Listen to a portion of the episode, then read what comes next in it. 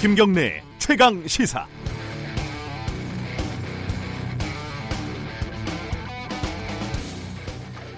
열대야가 시작이 됐습니다. 이제는 아침에도 덥네요. 어, 근 일주일 만입니다. 저 휴가 갔다가 오늘 아침 다시 복귀했습니다. 반갑습니다.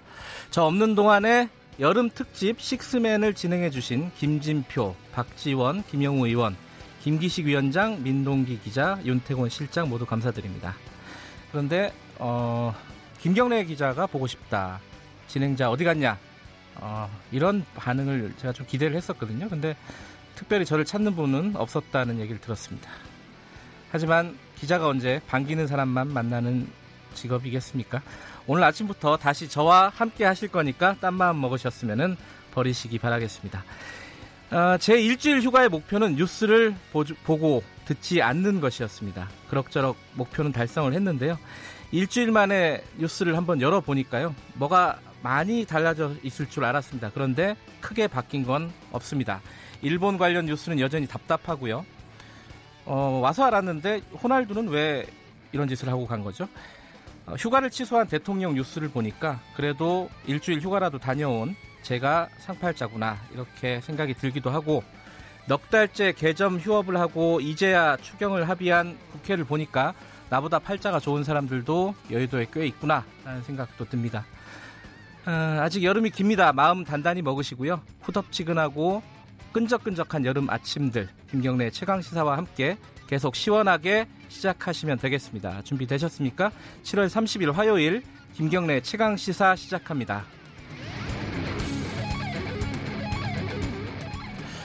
네, 어, 김경래 최강 시사는 유튜브 라이브로 함께 하실 수 있습니다. 유튜브에서 KBS 일라디오 검색하고 들어오시면 되고요.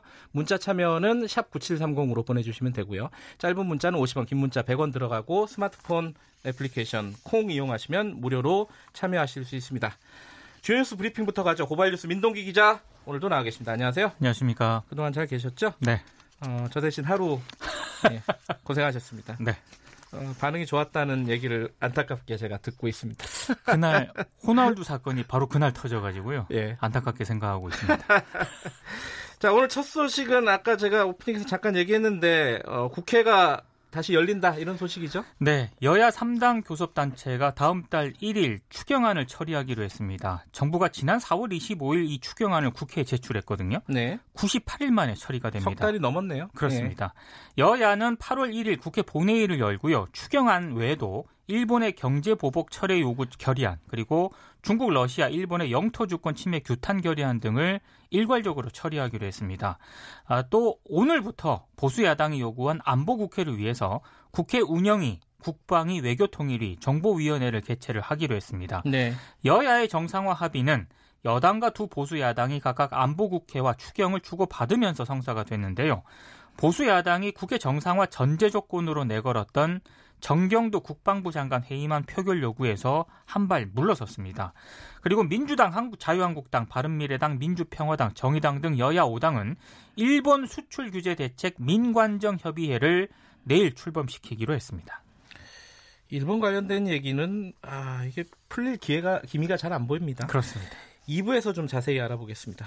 네, 그 한미일이 다음 달에 아세안 회의에서 만난다고 이때 그 장관들이 다시 만나게 되는 건가요? 어떻습니까? 일단 추진을 할 것 같습니다. 예. 특히 한일 양자 외, 교장관 회담 그리고 음. 한미일 외교장관 회의를 열릴 수도 있다는 그런 전망이 나오고 있는데요. 네. 강경화 장관 그리고 폼페이오 미 국무장관 고노다로 일본 외무상이 다음 달 2일 타이 방콕에서 열리는 아세안 지역 안보 포럼 외교장관 회의에 참석을 하는데 네. 이때 삼국 외교장관 회의를 추진한다는 그런 얘기입니다. 일단 외교부의 공식 입장은 정해진 게 아무것도 없다는 그런 입장인데요. 실제로는 외교 창구로 일정을 조율하고 있고 조만간 공식 발표가 있을 것으로 보입니다. 네. 강경화 장관은 내일 출국해서 8월 3일 귀국할 예정인데요.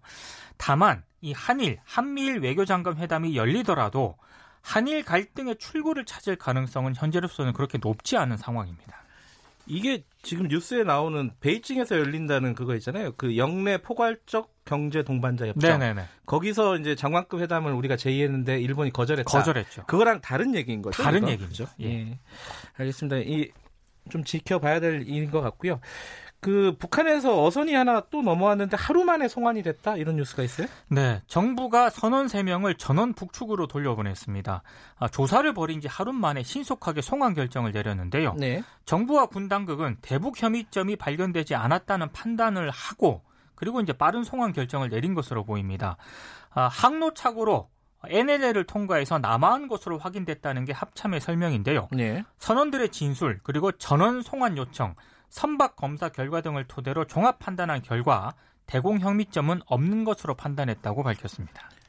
어, 하루 만에 보는 게 너무 성급한 거 아니냐 이런 뉘앙스로 보도를 하는 신문들이 좀 있어요. 보수 신문들은 그렇게 예. 보도를 하고 있습니다. 근데 이제 실수로 온 것이 명확하기 때문에 신속하게 보냈다 이게 정부의 입장이고요. 그렇습니다.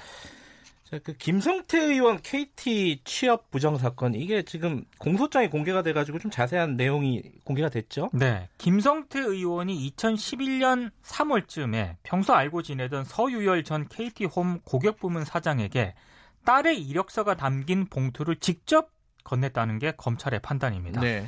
김성태 의원은 딸이 체육 스포츠학과를 나왔는데 KT 스포츠단에서 일할 수 있는지 알아봐 달라면서 취업을 청탁을 했다고 하는데요. 네. 청탁을 받은 서전 사장은 KT 스포츠 단장에게 이력서를 전달을 했고 KT는 인력 파견 업체에 파견을 요청하는 방식으로 김성태 의원 딸을 취업시킨 것으로 검찰은 파악을 하고 있습니다. 네. 계약 당시 급여도요 비정규직 급여보다 올렸다고 합니다.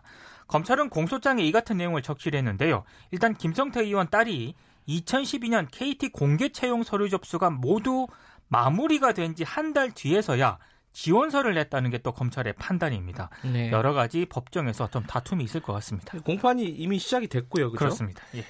어, 이게 정황은 이 어떤 취업 청탁은 있었던 것 같은데 네. 이게 법적으로 문제가 되느냐 이게 이제 어, 공판 과정에서 그렇습니다. 쟁점이 되겠죠. 네. 저는 이 뉴스가 제일 황당했던 뉴스인데 그 윤소아 정의당 의원에게 소포를 보낸 사람이 진보 단체 쪽 사람이라고요? 이게 좀, 좀 정리 좀 해주세요. 경찰에 이제 붙잡히긴 했는데요. 네. 한국 대학생 진보연합 활동가 A 씨로 밝혀졌습니다. 네. 택배 발송지를 확인한 뒤에 CCTV 등에 나온 동선을 추적해서 잡았고 현재 범행 동기를 조사 중이라고 경- 경찰은 밝혔습니다. 네. 이 A 씨는 지난 3일 어, 윤소아 정의당 의원실에 흉기와 죽은 새, 편지 등이 담긴 소포를 보내서 협박한 혐의를 받고 있는데요. 태극기 자결단이라고 적힌 편지에는 뭐 민주당 이중대 앞잡이, 문재인 좌파 독재 특등 홍위병 이런 내용이 적혀 그러니까 있었습니다. 구구 단체에서 보냈을 거다 이렇게 다들 추측을 하지 않았었습니까? 그렇습니다. 그렇죠? 지금 한국 대학생 진보 연합은 강력히 반발을 하고 있습니다. 사기 네. 조작극을 엄중히 규탄한다면서 진보 개혁 세력에 대한 분열 시도라고 주장을 했는데요. 경찰은 CCTV 등을 확인을 했고 적법 절차에 따라 체포영장을 발부받아서 체포를 했다는 입장인데 어, 한국일보 등을 좀 보니까요. 네. 그 극우단체 소행으로 하기 위해서 일부러 이렇게 아. 한 것으로 지금 경찰이 파악을 하고 있다고 합니다. A 씨가 그 한총련 의장 출신이라는 보도도 있더라고요. 그런 보도도 있습니다. 예. 좀 황당해요. 좀 굉장히 황당합니다. 예, 이게 만약에 사실이라면은 보기 드문 황당한 뉴스가 아닐까라는 그렇습니다. 생각도 듭니다. 이게 예. 왜 그랬는지 좀 자세히 좀 파악을 해야 될 것 같고요. 스텔라 데이지호 블랙박스를 인양을 하지 않았었습니까? 네. 그게 복원이 잘 안 되고 있다고요? 복원을 했는데요. 네. 대부분 데이터가 소실된 것으로 확인이 됐습니다. 네. 회수한 항해 기록 저장 장치 VDR이라고 하는데 네. 이 VDR 데이터 칩 두 개 중 한 개에서는 7%의 데이터만 복구가 되고요. 나머지 한 개는 데이터 추출 자체가 불가능한 상태라고 합니다. 네. 이 VDR이 일종의 블랙박스 아니겠습니까? 예. 사고 원인을 규명할 당시 상황이 담겨 있는데 이 VDR 가지고는 좀 파악을 하기가 어렵게 됐습니다. 스텔라 데이지호 가족 시민 대책 위원회는 데이터 칩 훼손 경위가 의문투성이라면서 어, 이 VDR 회수 경험이 없는 업체와 정부의 관리에 상당히 문제가 있었다고 주장을 하고 있습니다. 그러면서 스텔라 데이지오회에는 블랙박스가 두 개가 있다고 주장을 했는데요. 정부가 2차 심해 수색을 하루빨리 실시해서 남은 VDR 본체를 회수해야 한다. 이렇게 주장을 하고 있습니다. 시간이 많이 지나가지고요. 참. 어려, 어려운 상황인 것 같습니다. 그 헝가리 얘기 오랜만에 좀 속보 좀 알아볼까요? 헝가리 다뉴브강 유람선 침몰 사고 현장에 파견됐던 정부 신속 대응팀하고 긴급 구조대가 오늘 전원 귀국합니다. 아, 정부의 이제 임무도 오늘로서 종료가 되는데요. 예. 헝가리 정부가 합동 수색 활동을 28일 종료하기로 결정을 했거든요. 음흠. 이에 따른 조치로 보입니다. 한국인 탑승객 33명 가운데 생존자가 7명이었고 사망자가 25명이었습니다. 그런데 한 명은 여전히 실종 상태거든요. 네. 근데 헝가리 쪽은 우리 긴급 구조대가 철수한 이후에라도 8월 19일까지는 단독으로 육상 수상 수색을 실시할 예정이고요. 네. 이후에도 지역별 경찰 인력을 통해서 수색 활동을 지속할 예정입니다. 하루빨리 어, 남은 실종자 한 명이 수습이 됐으면 좋겠습니다. 네. 자, 오늘 소식 여기까지 듣죠. 고맙습니다. 고맙습니다. 고발뉴스 민동기 기자였습니다. 김경래 최강 시사 듣고 계신 지금 시각은 7시 35분입니다.